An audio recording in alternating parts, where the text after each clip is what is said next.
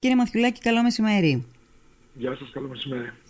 Ε, κύριε Μαθιουλάκη, θέλαμε τα φώτα σας. Ε, συζητάμε εδώ και λίγες μέρες για την πρόταση παραδείγματος χάρη της Κομισιόν, η οποία σχολιάζα και εγώ τις προηγούμενες μέρες και νομίζω γενικώς είναι κοινό μυστικό ότι ήταν απολύτως εναρμονισμένη και προσαρμοσμένη στις ανάγκες της Γερμανίας. Ε, ώστε ε, η πρόταση αφορούσε να ξαναπούμε στους φίλους ακροατές ότι η Κομισιόν ζητούσε να, μειώσουν, να μειώσουν οι χώρες μέλη ε, κατά 15% την κατανάλωση φυσικού αερίου και βέβαια υπήρξε αντίδραση, υπήρξε ένα μέτωπο στο οποίο ε, συμπεριλαμβάνεται και η χώρα μας. Μάλιστα η Γαλλία ήταν που είπε ότι δεν θέλουμε να εισάγουμε ενιαίους στόχους που δεν είναι προσαρμοσμένοι στην πραγματικότητα του καθενός και προφανώς υπάρχει εδώ, υπήρξε μια προσπάθεια εδώ να, να, να γίνει μια παρερμηνία της, της έννοιας αλληλεγγύη γιατί αυτό που ζητούσε η Κομισιόν δεν είναι αλληλεγγύη. Τελικά εχθές ε, κύριε Μαθιουλάκη, είχαμε το Συμβούλιο των Υπουργών Ενέργειας Ευρωπαϊκής Ένωσης. Με δύο λόγια, τι συνέβη σε αυτό προχώρησε η πρόταση αυτή της Γερμανίας; Κοιτάξτε, καταρχήν να τα πάρουμε λίγο ε, ένα βήμα πιο πριν. Η, η αρχική πρόταση της ε, Ευρωπαϊκής Επιτροπής ε, μιλούσε για εθελοντική μείωση κατά 15% και είχε μια α, κάποιες παραγράφους που έλεγαν το ότι εάν δούμε ότι δεν μπορούμε να μειώσουμε από μόνοι μας κατά 15% και ε, ε, ε, ένα-δύο κράτη-μέλη που είναι το βρίσκονται σε κατάσταση, σε κατάσταση έκτακτης ανάγκης, τότε θα είχε η Ευρωπαϊκή Επιτροπή την εξουσιοδότηση ναι. να υποχρεώσει όλους να μειώσουν. Άρα λοιπόν είχε πρώτα ένα, ένα στάδιο όπου τα πράγματα ήταν θελοντικά και μετά μπαίναμε στην υποχρεωτικότητα. Ναι. Ε, αυτό προφανώς ήταν α, υπεραισιόδοξο. Ήθελε, ε, ε όπως ε, μας έχει συνηθίσει τους τελευταίους μήνες η Ευρωπαϊκή Επιτροπή να περάσει κάποια μηνύματα προς τη Ρωσία ότι μιας αυστηρότητας. Αυτό είναι ένα μέτρο το οποίο αν θα μπορούσε να πετύχει θα έφερνε αποτέλεσμα στη μείωση των τιμών, αλλά όλοι γνωρίζουμε ότι είναι φύσινα αδύνατο να μπορέσουν όλα τα κράτη-μέλη να μειώσουν κατά 15% την ε, κατανάλωσή τους και τόσο γρήγορα κιόλας. Ναι. Ε, όπως είπατε ε, στην αρχή, μια τέτοια ρύθμιση βόλευε περισσότερο τη Γερμανία η οποία έχει αυτή τη στιγμή τον υψηλότερο κίνδυνο να αναγκαστεί να βάλει αυτό που λέμε δελτίο στην κατανάλωση φυσικού αερίου. Οπότε το να γίνει για όλα τα κρατημέλη ε, βοηθούσε και πολιτικά ε, στη Γερμανία να μην, να μην νιώθουν οι Γερμανοί πολίτες ότι μόνο αυτοί εξαναγκάζονται και άρα να φανούν τα λάθη της γερμανικής ενεργειακής πολιτικής. Ναι. Και βεβαίως ε, θα ισοφάριζε το όποιο μειονέκτημα θα έχει η γερμανική βιομηχανία ναι. έναν των υπολείπων, αν μόνο οι Γερμανοί θα αναγκαζόταν να βάλουν δελτίο. Mm-hmm. Τώρα, έγινε ένα συμβασμός, αυτό που περιμέναμε, δεν υπήρχε περίπτωση έτσι πως είχε διατυπωθεί να περάσει. Να περάσει γιατί ε, το κάθε κράτος μέλος έχει ένα διαφορετικό ενεργειακό μείγμα mm-hmm. και άρα έχει άλλες ανάγκες, άλλες ανάγκες και άλλες ε, υποχρεώσεις προς τους πολίτες. Mm-hmm. Ε, αυτό που έγινε, ναι. ε, δεν θα το έλεγα τόσο συμβασμό, α, έγινε μια μεγάλη επαναχώρηση από την πλευρά της Ευρωπαϊκής Επιτροπής. Έδωσε μια σειρά από εξαιρέσεις, ε, πολύ διαφορετικές αναπερίπτωση, που στην πράξη καλύπτουν σχεδόν όλα τα κράτη-μέλη. Δηλαδή δόθηκαν εξαιρέσεις σε περιπτώσεις όπως η Ελλάδα, όπου το μεγαλύτερο μέρος του φυσικού αερίου που εισάγουμε το χρησιμοποιούμε για να παράγουμε ρεύμα, ναι. που είναι πολύ διαφορετικό από τη Γερμανία για παράδειγμα, όπου το μεγαλύτερο μέρος του φυσικού αερίου πηγαίνει στη βιομηχανία. Ναι. Και ούτω καθεξής. Δόθηκαν ναι. εξαιρέσεις για κράτη-μέλη που δεν έχουν υποδοχές, ε, τρόπους να, να πάρουν υγροποιημένο φυσικό αέριο ναι. και άρα δεν μπορούν να κόψουν την κατανάλωσή τους και διάφορες τέτοιες εξαιρέσεις ε, για κράτη-μέλη που δεν έχουν συνδέσεις με α, φυσικό αέριο με άλλα, με άλλα κράτη-μέλη, όπως mm-hmm. για παράδειγμα η Μάλτα και η Κύπρος. Το αποτέλεσμα είναι το ότι αυτή τη στιγμή, ε, αν όχι όλα, η συντηρητική πλειοψηφία των κρατών μελών μπορούν, αν θέλουν, mm-hmm. ακόμα και αν τους υποχρεώσει η Ευρωπαϊκή Επιτροπή, να, να κάνουν χρήση αυτών των εξαιρέσεων, έτσι ώστε να μην χρειαστεί να βάλουν ε, κάποιο είδους Δελτίο. κόφτη, ας το πούμε, δελτίο στην, στο φυσικό αέριο. Ναι. Αυτό θα πρέπει ε, να το θεωρήσουμε ως μια, εγώ τουλάχιστον το βλέπω ως μια αποτυχία της Ευρωπαϊκής Επιτροπής, όταν ξεκινάς με μεγάλα λόγια, με μεγάλες προσδοκίες, που ακριβώς επειδή δεν διατυπώνονται έτσι, κανείς δεν πιστεύει ότι θα μπορέσουν να υλοποιηθούν. Και όντως στο τέλος υπαναχωρείς, ο μόνος που βγαίνει κερδισμένος από τη διαδικασία είναι το καθεστώς Πούτιν, που βλέπει ε, την Ευρώπη να μην μπορεί να κάνει και αντίθετα να σέρνεται και να είναι έρμεο των ναι. αποφάσεων της, ε, της Ρωσίας. Ναι. Ε, παράλογη ήταν αυτή η απέτηση. Ήταν, κατά με τουλάχιστον ήταν παράλογη αυτή η απέτηση. Γιατί αν, όπως είπατε, το μεγαλύτερο ποσοστό του φυσικού αερίου το χρησιμοποιούμε στην Ελλάδα για την ηλεκτροπαραγωγή, αυτό θα σήμαινε ότι αν, υπήρξε, αν, αν υπήρχε 15% μείωση και μάλιστα θελοντική, μόνοι μας θα, θα οδηγούμασταν σε μια περικοπή φορτίων, δηλαδή σε διακοπές ρεύματος, δηλαδή σε ρεύμα με το δελτίο. Κοιτάξτε, ναι, Κάνω λάθος; Κάπως έτσι είναι τα πράγματα. Ε, όσο αφορά την Ευρωπαϊκή Επιτροπή ε, και επειδή είμαι από τους ανθρώπους που, έχουν, που ασκούν ε, ε, έτσι, πολύ, μια κριτική το τελευταίο, τους τελευταίους μήνες με την ε, που ξέσπασε Τώρα σας ακούω λίγο απομακρυσμένα. Ναι. ναι. Αυτό που έλεγα το ότι ε, παρά το ότι ασκούμε όλοι μας κριτική στην Ευρωπαϊκή Επιτροπή, ε, θα πρέπει να μην αποδώσουμε, εγώ τουλάχιστον δεν αποδίδω mm-hmm. κακές προθέσεις. Α, αποδίδω ε, μη σωστό διάβασμα της, των γεωπολιτικών ε, και το πώς θα μπορούσαν τα μέτρα τα οποία παίρνει να έχουν αποτελεσματικότητα. Αυτή τη στιγμή αυτό που κάνει η Ευρωπαϊκή Επιτροπή από την αρχή που ξέσπασε ο, η εισβολή, η ρωσικη ναι, είναι να κάνει βαρύκτοπες δηλώσεις τις οποίες δεν μπορεί να τις υποστηρίξει αργότερα στην, στην πραγματικότητα γιατί η κατάσταση σε κάθε κράτος μέλος είναι ιδιαίτερη. Άρα λοιπόν ναι αυτό κάνει, αυτά είναι τα συνεχόμενα λάθη της Επιτροπής. Ναι. Ε, ε, θέλει, φαντάζεται, ελπίζει ότι μπορεί να κάνει ε, πολλά πράγματα και παρεμβάσεις στον χώρο της ενεργειας για να μπορέσουμε να μειώσουμε την επιρροή της Ρωσίας τη στιγμή που όλοι ξέρουμε ότι αυτό τεχνικά δεν είναι δυνατό να γίνει. Ως αποτέλεσμα καταλήγουμε να αυξάνονται οι τιμές κάθε φορά που έχουμε σαν Ευρώπη κάποιους λεονταρισμούς που δεν μπορούμε να τους εφαρμόσουμε και να δυναμώνει το καθεστώς Πούτιν. Mm. Οπότε εκεί είναι το πρόβλημα. Δεν, εγώ δεν αποδίδω α, ούτε κάποια στο, α, μεθόδευση, ούτε κάποιο, κάποια υπόγεια ε, στόχευση της Ευρωπαϊκής Επιτροπής θεωρώ ότι είναι υπεραισιοδοξία και μη καλή ανάγνωση της πραγματικότητας. Ναι. Θα συμφωνήσω απόλυτα μαζί σας. Κανένας νομίζω τουλάχιστον δεν θέλει από εμά να αποδώσει κακές προθέσεις. Ε, ρωτάω όμως το εξής. Αντί για τις βαρύγδουπες δηλώσεις που είπατε πριν από λίγο, δεν θα ήταν πιο χρήσιμο για την Ευρωπαϊκή Ένωση, για τα κράτη-μέλη της Ευρωπαϊκής Ένωσης, από τότε που υπήρξε το πρόβλημα, γιατί εδώ και καιρό λέμε, εδώ και μήνες λέμε, ότι πρέπει να συμβούν κάποια πράγματα. Δεν θα ήταν πιο χρήσιμο να, μειώνω, να μειώναμε την εξάρτηση από το, φυσικό, από το ρωσικό φυσικό αέριο; Η χώρα μας ξέρω ότι το έχει κάνει. Διάβαζα δηλαδή ότι φέτος θα γλιτώσουμε ένα δισεκατομμύριο ευρώ από τις ε, εισαγωγές φυσικού αερίου ε, και αυτό το καταφέραμε βάζοντας στο μείγμα άλλες μορφές παραγωγής ηλεκτρικής ενέργειας. Ε, το λιγνίτη ας πούμε, επιστρέφουμε πάλι στο λιγνίτη, άλλο μεγάλο θέμα αυτό, αλλά τέλος πάντων. Ε, χρησιμοποιώντας και περισσότερες απές στο μείγμα. Ε, είναι έτσι αφενός για μας και αφετέρου κινούνται σε μια τέτοια ε, παρόμοια ε, λύση ας πούμε και οι υπόλοιπες ευρωπαϊκές χώρες. Κοιτάξτε, για να τα, τα, δούμε ένα το, το θέμα mm-hmm. που γιατί είναι όλα πολύ σημαντικά. Ε, καταρχήν, ε, μείωση της εξάρτησης από το ρώσικο φυσικό αέριο μέσα σε ένα χρόνο δεν μπορεί να πετύχει κανένα κράτος μέλος. Ε, η Ελλάδα αυτό που είχε είναι το ότι είχε ε, ε και εξακολουθεί να έχει ε, και άλλους τρόπους να προμηθεύεται φυσικό αέριο το οποίο δεν είναι ρώσικο. Έχουμε, μπορούμε να παίρνουμε υγροποιημένο φυσικό αέριο από έναν, ε, κάποιες εγκαταστάσεις που υπάρχουν στη Λιβυθούσα κάτω Σαλαμίνα και μπορούμε και προμηθευόμαστε και α, φυσικό αέριο από το Αζερβαϊτζάν μέσω του GoTap. Ναι. Αυτές είναι οι επιλογές μας. Από εκεί πέρα στις ανανεώσιμες πηγές ενέργειας και η ελλαδα και η Ευρωπαϊκή Ένωση με εντονότατη υποστήριξη από την Ευρωπαϊκή Επιτροπή ε, κινούταν τα τελευταία χρόνια στη σωστή κατεύθυνση που ήταν να αυξήσουμε το ποσοστό των ανανεωσίμων πηγών ενέργειας. Δηλαδή ναι. κυρίως αυτή τη στιγμή μιλάμε αιωλική και ε, ηλιακή Εκεί όμως τα πράγματα όπως, κάθε, όπως όλες οι τεχνολογίες της ενέργειας δεν μπορούν να κινηθούν με τις ταχύτητες που θα θέλαμε. μέχρι να αποφασίσει μια εταιρεία να επενδύσει στο να κάνει ένα αιωλικό πάρκο, ναι, ναι. να βγάλει τις άδειες, να τελειώσει η γραφειοκρατία, να μεσολαβούν χρόνια πάρα πολλά. Ε, η Ελλάδα έχει ψηλά ποσοστά, ανεβαίνουν χρόνο με το χρόνο, αλλά δεν έχουμε φτάσει ακόμα στα επίπεδα να μιλάμε το ότι έχουμε το 70% της ενέργειάς μας απαγάγεται από Σε τι ποσοστό είμαστε, είμαστε στο 30%?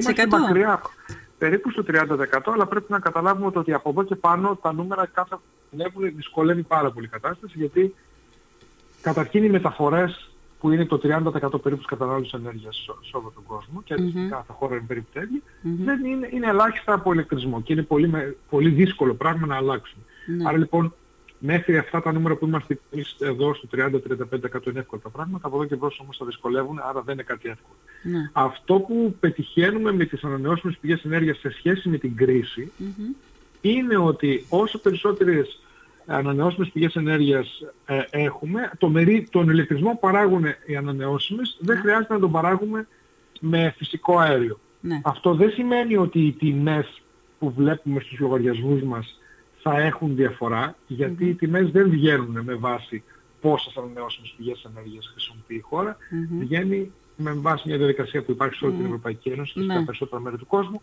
με βάση ποια είναι η πιο ακριβή τεχνολογία, η οποία τώρα είναι το φυσικό αέριο. Μέχρι πριν ένα χρόνο ήταν ο λιγνίτης. Ναι. Για να μην τα βάζουμε όλα και στο φυσικό αέριο. Μέχρι πριν ένα χρόνο το πιο ακριβό πράγμα που μπορούσε ήταν να, ο λιγνίτης. να κατανοήσουμε ήταν ο λιγνίτης και γι' αυτό τον αποφεύγαμε και γι' αυτό ναι. και πολύ σωστά η χώρα μας έφυγε από το λιγνίτη. Ναι. Αυτό που γλιτώνουμε ναι. ως χώρα είναι ότι ε, το ρεύμα το οποίο παράγουμε με ανανεώσιμες που δεν χρειάζεται να αγοράσουμε φυσικό αέριο δεν χρειάζεται τώρα το ελληνικό κράτος να βρίσκει λεφτά να επιδοτήσει αυτή τη, αυτό το κόστος. Δηλαδή, όταν αυτή τη στιγμή λέει το κράτος ότι ε, στους λογαριασμούς του ρεύματος που έχουμε, εγώ θα σας δώσω και λεφτά έτσι ώστε να μην, ε, να μην είναι τόσο ψηλός ο λογαριασμος και πληρώνει το κράτος το 50-60, τώρα ακούσαμε ότι θα φτάσουμε το 80% αυτής της διαφοράς, ναι. αυτά είναι, μιλάμε για εκατοντάδες εκατομμύρια ναι. ευρώ. Άρα λοιπόν, εάν δεν είχαμε εισάγει τόσο πολύ φυσικό αέριο σε ποσότητες, θα ήταν μικρότερος αυτός ο λογαριασμός και άρα το κράτος δεν θα ξόδευε, και όχι μόνο η Ελλάδα, ό, όλες οι χώρες που κάνουν κάτι αντίστοιχο, δεν θα ξόδευε τόσα πολλά λεφτά, απλά και μόνο για το ρώσικο φυσικό αέριο, γιατί θα είχαν παράξει. Αλλά ο, ο λογαριασμός που μας έρχεται, το κόστος από τώρα, δεν θα άλλαζε. Θα βλέπουμε τα ίδια ψηλά νούμερα, απλά θα χρειαζόταν λιγότερο λεφτά το κράτος για να μπορέσει να επιδοτήσει όλους. Δηλαδή στους λογαριασμούς μας θα είχαμε το ίδιο υψηλά, υψηλές τιμές, απλώς το κράτος θα γλίτωνε περισσότερα χρήματα επειδή δεν θα χρειαζόταν να προμηθευτεί φυσικό αέριο; Ναι, η τιμή ένα κιλοβατόρα δεν θα άλλαζε. Ναι. Είτε είχαμε αυτή τη στιγμή 60% ανανεώσιμες πηγές ενέργειας, είτε έχουμε το 35% και το 30% που έχουμε. Η τελική τιμή της κιλοβατόρας που βλέπουμε στο λογαριασμό δεν αλλάζει mm αλλάζουν τα λεφτά τα οποία πρέπει να πληρώσει το κρατος για να μπορέσει να επιδοτήσει αυτή τη διαφορά. Ναι. Γιατί όσο περισσότερο φυσικό αέριο χρειαζόμαστε να αγοράσουμε, τόσο μεγαλύτερες είναι οι ποσότητες που πρέπει να καλύψει το κράτος για να τα φέρει στα ίσια. Ναι, σωστά. Δεν είναι σημαντικότατος λόγος, δεν είναι αμεληταία ποσότητα. Βεβαίως, βεβαίως. Και το ότι έχουμε κερδίσει και έχουμε, μάλλον, ότι έχουμε αυτά τα σημαντικά ποσά τα τελευταία χρόνια επειδή έχουμε περισσότερες ανανεώσιμες ε, πηγές ενέργειας είναι πάρα πολύ σημαντικό για τη χώρα μας γιατί ναι. ήδη τα νούμερα με τα οποία επιβαρύνει το, κρατικό, το κράτος είναι, είναι τεράστια. Ναι. Ναι. Καλά κάνετε και το λέτε γιατί υπάρχει, μια, υπάρχει και μια, μια ε, ε, αίσθηση, βρε παιδί μου, ότι ε, τώρα και με την επιδότηση των, το, το, του ρεύματος από το κράτος υπάρχει πάντα ένα παράπονο από τον κόσμο, ότι μια μερίδα κόσμου, ότι τίποτα, ψίχουλα. Κοιτάξτε, ε, πρέπει να καταλάβουν το εξής. Ε, βεβαίως, αν κανείς συγκρίνει με το τι πλήρωνε πέρσι mm. σε σχέση με το τι πλήρωνε φέτος, ναι. όλοι πληρώνουν παραπάνω χρήματα. Αυτό, ναι. είναι, αυτό ε, δεν, δεν το γλιτώνουμε. Mm-hmm. Απλά πρέπει να καταλάβουμε το ότι εντωμεταξύ από πέρσι τέτοια εποχή, πέρσι τέτοια εποχή το φυσικό αέριο, το οποίο επηρεάζει την τιμή του ρεύματος, mm-hmm. έκανε, κόστιζε ε, 25-30 ευρώ περίπου mm-hmm. η μεγαβατόρα. Ναι σήμερα που μιλάμε είμαστε στα 200 ευρώ. Οι τιμές έχουν, ε, είναι εξωπραγματικά ε, υψηλές. Τραγική αύξηση. Όταν, όταν το κράτος και σου καλύπτει το 60 ή το 80% αυτής της διαφοράς, ε, θα σου, από τα 200 ευρώ λοιπόν σου πληρώνει το κράτος τα 160, αλλά βεβαίως εξακολουθείς να πληρώνεις 40, ενώ πέρσι τέτοια εποχή πληρώνεις 25 και 30. Ναι, Οπότε ναι. ούτως ή άλλως βλέπουμε φουσκωμένους λογαριασμούς. Ναι, ναι, ναι. Απλά αυτό που πρέπει να συνειδητοποιήσουμε παράλληλα είναι το ότι γιατί νούμερα μιλάμε αν δεν θα είχαμε και τέτοιου είδους mm. επιδοτήσεις. Επίσης πρέπει να καταλάβουμε ότι τα, ποσά είναι τεράστια.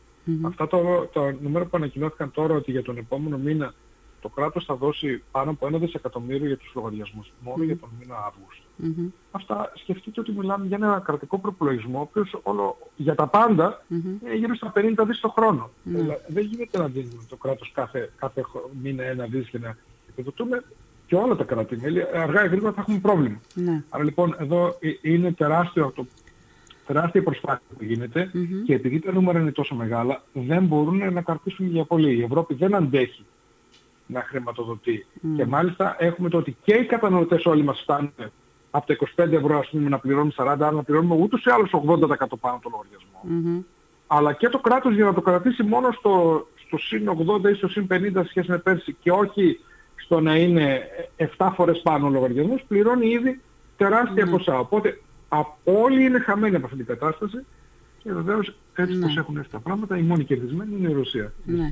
Η Ευρώπη δεν αντέχει να πληρώνει για πολύ καιρό ακόμα. Ο Πούτιν αντέχει για πολύ καιρό ακόμα, γιατί αυτό είναι εκτός που το, το, το, το φυσικό αέριο το εργαλειοποιεί, το έχει εργαλειοποιήσει και ήταν αναμενόμενο αυτό θα το κάνει η, η Ρωσία του Πούτιν. Ε, ε, είναι ένα, ένα βασικό έσοδο ε, της Ρωσίας. Έχει εναλλακτικούς αποδέκτες, πελάτες ε, η, η Ρωσία για το φυσικό του αέριο. Δεν την νοιάζει που κόβεται, που περικόπτεται η, η, η τροφοδοσία ας πούμε, στις, ε, στην Ευρώπη σε ένα βασικό της πελάτη. Καταρχήν, εάν περιμένουμε οι οικονομικές πιέσεις να σταματήσουν ένα δικτατορικό καθεστώς από το να απειλεί α, άλλα κράτη-μέλη και πολλό δε μάλλον και δημοκρατικά, α, δημοκρατικές χώρες, αυτό δεν συμβαίνει ποτέ. Δεν θα σταματήσουν, ε, δεν σταματάει μια χώρα επειδή μπορεί να πιεστεί οικονομικά. Αυτό για μένα ήταν ένα μεγάλο στρατηγικό σφάλμα της Ευρωπαϊκής Ένωσης που θεώρησε ότι αυτό θα γίνει. Δηλαδή, να πάρω ένα παράδειγμα τη Βόρειο Κορέα, ναι. η οποία είναι μια πάμπτωχη η οποία όμως έχει πυρηνικά και εξακολουθεί να μπορεί να απειλεί ναι. ε, όλους τους γείτονές της. Ναι. Ε, άρα η Ρωσία που δεν είναι ακόμα στην ε, άθλια κατάσταση που είναι μια χώρα σαν την ε, ε Βόρειο Κορέα, πώς θα μπορούσε ποτέ να σταματήσει στρατιωτικές επιχειρήσεις επειδή θα πληττόταν Αυτό ήταν ένα στρατηγικό λάθος που θεωρώ από την Ευρωπαϊκή Ένωση, που νόμιζε ότι αν ξαφνικά ο Πούτιν από τα 240 ε, δισεκατομμύρια ευρώ που έβγαζε για παράδειγμα πέρσι από την ενέργεια, ότι αν θα έβγαζε τα 120 ας πούμε, θα σταματούσε τον πόλεμο. Ναι. Αυτό είναι ένα στρατηγικό λάθος, δεν θα σταματούσε τον πόλεμο.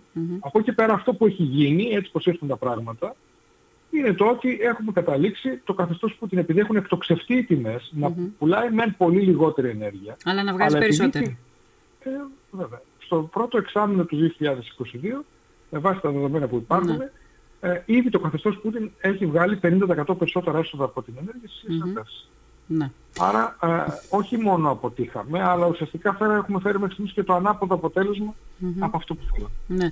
Η λύση σε όλο αυτό ποια βλέπετε ότι μπορεί να είναι όχι τόσο θεωρητικός όσο πρακτικά; Δυστυχώς οι λύσεις που είχε η Ευρωπαϊκή Ένωση στα χέρια της θεωρώ ότι εξαντλήθηκαν μετά τον πρώτο μήνα ε, της εισβολης ε, με τις κινήσεις που κάναμε ε, από τότε και στο εξής ε, κανονικά ε, όλα τα εργαλεία η Ευρωπαϊκή Ένωση έπρεπε να είχε ρίξει στον αγώνα του να μην γίνει εισβολή και οι απειλές έπρεπε να έχουν το βάρος και τη σοβαρότητα που έπρεπε για να αποτρέψουν την εισβολή. Ναι, Από πριν. ξεκίνησε η εισβολή τα πράγματα ήταν ανάποδα για την Ευρώπη. Από εκεί πέρα μέσα στον πρώτο μήνα μπορούσαμε να είχαμε επιλέξει ως Ευρωπαϊκή Ένωση να μην φέρουμε στο τραπέζι των συζητήσεων και των κυρώσεων τα ενεργειακά ζητήματα με τη ρωσια να κάναμε όλα τα υπόλοιπα θέματα και όλες τις υπόλοιπες κυρώσεις που καλώς mm-hmm. θέσαμε και από την αρχή να λέγαμε ξεκάθαρα και αληθινά ότι ε, για όλα τα θέματα συζητάμε, για, από κάθε πλευρά θα πιέσουμε τη ρωσια αλλά και προς τη Ρωσία το μήνυμα και προς τους Ευρωπαίους πολίτες τα ενεργειακά δεν θα τα, δεν θα τα ακουμπήσουμε δεν συμφέρει και την Ευρώπη. Έτσι έπρεπε να έχει γίνει από την αρχή. Ναι. Το λέω πιο απλά, δεν γίνονται, ε, δεν γίνονται ναι, αυτές ναι, δηλώσεις, ναι. αλλά προσπαθώ να, να ναι, εξηγήσω ποια θα έπρεπε να είναι η τακτική. Εδώ που βρισκόμαστε, αντικειμενικά η μόνη δυνατότητα να μπορεί να έρθει ένα αποτέλεσμα θα ήταν αν με κάποιο τρόπο μπορούμε όντως να μειώσουμε την κατανάλωσή μας και να δώσουμε στις αγορές ε, των χρηματιστηρίων ε, ενέργειας να καταλάβουμε ότι όντως θα μειωθεί δραστικά η Ναι. ζήτηση για φυσικό αέριο. Ναι. Αυτό προσπαθεί άκομψα να κάνει η Ευρωπαϊκή Επιτροπή. Ναι. Η- Ε, η- ένας, τρόπος, Ναι. ένας τρόπος για να το, Μμ. α, να, να το Μμμ. να μην, α, μακρηγορώ, ένας τρόπος θα ήταν η πρόταση που κατέθεσε χθες η ελληνική κυβέρνηση προς την Κομισιόν Μμμ. που είπε ότι κοιτάξτε κάτι από τους καταναλωτές και από όλα τα μέτρα που ανακοινώσατε δεν πρόκειται να γίνει δουλειά. Ναι. Ουσιαστικά αυτό είπε. Ναι. Ε, από το να ανεξαναγκάζουμε τον κόσμο ε, ή να περιμένουμε πότε ο καθένας θα κάνει τις δια- διακοπές του, Μμμ. ας εφαρμόσουμε μία, μία, ας ζητήσουμε από τις μεγάλες βιομηχανίες που καταναλώνουν πολύ φυσικό αέριο Ναι. να μειώσουν την παραγωγή τους και να τους αποζημιώσουν για ένα μέρος της ζημιάς που υφίστανται. Μμμ. Αυτό είναι ένα, ε, είναι ένα σύστημα το οποίο εφαρμόζεται στον ηλεκτρισμό σε όλη την Ευρωπαϊκή Ένωση Ναι. όταν σε κάποιες μέρες και σε κάποιες ώρες της μέρας Μμμ. η ηλεκτρική ενέργεια δεν μας φτάνει για να, για να λειτουργήσει όλη η χώρα, Μμμ. εκεί υπάρχει αυτό το, αυτή η μέθοδος. Ζητάμε από κάποιες βιομηχανίες που μειώσουν την καταναλώνουν πολύ παραγωγή. ρεύμα, να μειώσουν και του λες ότι επειδή Ναι, θα ναι. σταματήσεις το εργοστάσιό σου Ναι, ναι. θα πάρεις κάποια χρήματα. Ναι. Η ελληνική κυβέρνηση αυτή τη στιγμή ε, προτείνει στην Επιτροπή Μμμ. αυτό το πράγμα να εφαρμοστεί και για το φυσικό αέριο και για μεγάλο χρονικό διάστημα, για ένα χρόνο. Ναι. Αυτό το μέτρο τώρα που προτείνεται και μέχρι να πάρει κάποιες αποφάσεις η Ευρωπαϊκή Επιτροπή, διατηρώ τις αμφιβολίες μου κατά πόσο μπορεί να είναι αποτελεσματικό, Γιατί; γιατί σημαίνει μεγάλο, πολύ μεγάλο κόστος για τις χώρες οι οποίες θα μπουν σε αυτή τη διαδικασία. Ναι. Γιατί δεν μιλάμε να επιδοτήσεις Μμ. για ε, 10 λεπτά, ε, 3 μέρες το μήνα, όπως γινόταν μέχρι στιγμής στο ρεύμα, Ναι. ε, το κομμάτι της ηλεκτροπαραγωγής, αλλά μιλάμε να επιδοτείς κάθε μέρα για ένα χρόνο Για ένα μεγάλο χρονικό διάστημα. Τις βιομηχανίες να μην δουλεύουν. ναι. Αυτό θεωρώ θα Αυτό φέρει δεν κάνει μεγάλα και η κόστη. Γερμανία τώρα. Αυτό δεν κάνει. Δηλαδή, αυτό δεν είπε και η Γερμανία ότι ε, θα, θα δουλεύουν τα εργοστάσια εκ περιτροπής. Ε, προφανώς θα βγάζουν λιγότερα, λιγότερη παραγωγή ε, μ, και θα, θα αποζημιώνει η Γερμανία. Αυτό δεν έχει πει ουσιαστικά ότι θα κάνει. Μέχρι στιγμής το κομμάτι της αποζημίωσης δεν έχει μπει ως ε, ένας κανόνας. Ζητάει- Η Γερμανία έχει πει ότι Ναι, ζη- ζητάει, ναι. Ζητάει από όλους να κάνουν αυτά που πρέπει, Ναι. λέγοντας ότι ε, αναλόγως την προτεραιοποίηση θα δει πώς Α. θα αποζημιώσει. Στο αυτό που κομμάτι της χρειάζεται. αποζημίωσης δεν έχει, υπά- δεν έχει γίνει Ε, σαφής ε, δηλαδή. ναι. Η Ελλάδα έχει προτείνει μια πιο α, διαφανή και διαδικασία που θα εφαρμόσει όλη την Ευρωπαϊκή Ένωση. Αυτό θα είχε, θεωρώ, περισσότερες πιθανότητες αν εφαρμοζόταν πριν από τρεις και τέσσερις μήνες. Ναι. Αυτή τη στιγμή το βρίσκω αρκετά δύσκολο και Ναι. κοστοβόρο στο πώς θα α, εφαρμοστεί. Ναι. Παρ' όλα αυτά θα ήταν ο, μόνο, ο μόνος τρόπος. Αλλιώς, αυτό που εγώ θεωρώ και πιο πιθανό, Μμ. και για να κλείσουμε, είναι το ότι η Ευρώπη με όλα αυτά που γίνονται ε, είναι στα πρόθυρα μιας βαθιάς ύφεσης, Μμμ. δηλαδή μιας οικονομικής κρίσης ε, σαφώς μεγαλύτερης από αυτή που ζήσαμε προδεκαετία στην Ελλάδα και αυτό αναγκαστικά άμα φτάσουμε σε τέτοιες ε, άσχημες καταστάσεις, όπως καταλαβαίνετε βεβαίως θα μειωθεί η ζήτηση για ενέργεια και άρα θα πέσουν οι τιμές. Ναι. Δυστυχώς το ότι θα πέσουν οι τιμές θα είναι το τελευταίο που θα μας απασχολεί να φτάσουμε σε Ναι. τέτοιες άσχημες καταστάσεις. Αλλά αυτή τη στιγμή δεν φαίνεται στον ορίζοντα Ναι. κάποιος άλλος τρόπος να λυθεί, μιλάμε για τους επόμενους μήνες Ναι. μέχρι το τέλος της χρονιάς αυτή η κατάσταση. Ναι. Ε, ε, υπάρχει.